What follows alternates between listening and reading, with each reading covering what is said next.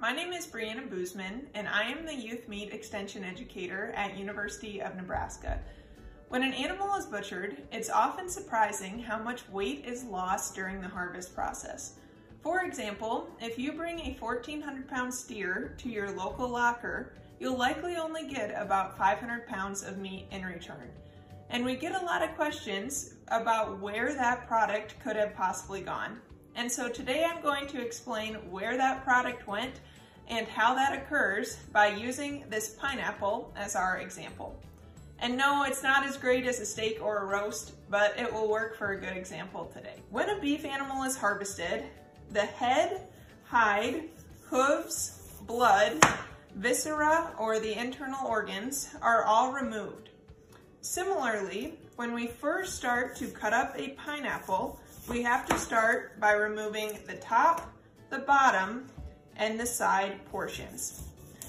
At this point, during the harvest process of a market animal, we are left with our carcass, which contains meat or the muscle, bones, fat, and connective tissue. We get to that point with our pineapple. We are now left with the flesh or the fruit, these extra uh, pieces that will need to be trimmed off, as well as the core. Later, the carcass is fabricated or cut into retail cuts. And to do this, we can't immediately cut the full carcass into steaks and roasts.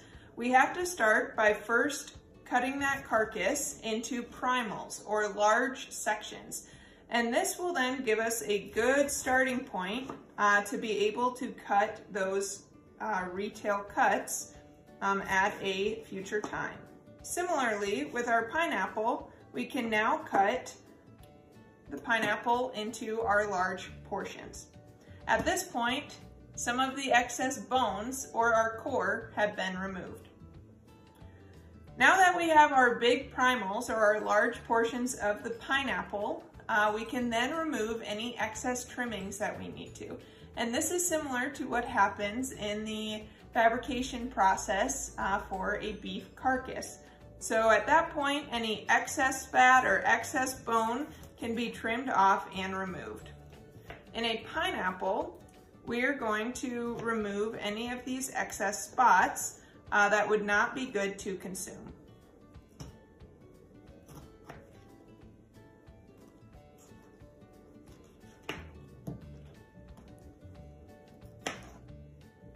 Once the extra trimming has been done, we can now cut our retail cuts. For a beef carcass, these retail cuts are going to include things like your steaks and your roasts, uh, but they can also be further processed into things like hamburger or sausages um, or any other further processed products that you may then see at the grocery store.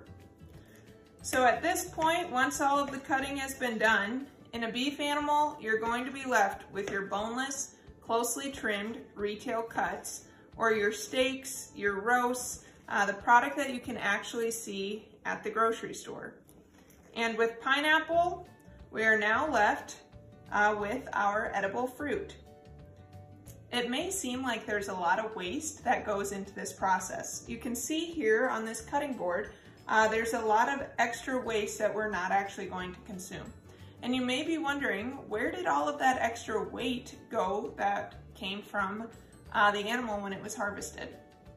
That weight is known as drop credit or offal um, or some other terms as well in the industry and can be used for many different things. Uh, so none of the weight is actually lost. You may actually see it used in a lot of um, items that you have in your house. Anything from gummy bears, gummy worms, marshmallows, gum, jello. Anything that contains gelatin is likely from uh, the meat industry. Soaps or laundry detergent or laundry softeners also can contain animal fat to help with that softening process.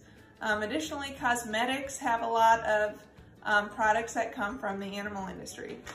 Of course, pet food, we can see um, some of those byproducts go into, as well as sporting equipment, medicines, um, all kinds of different items uh, contain byproducts from the meat industry. And so because of that, we really can use everything but the moo.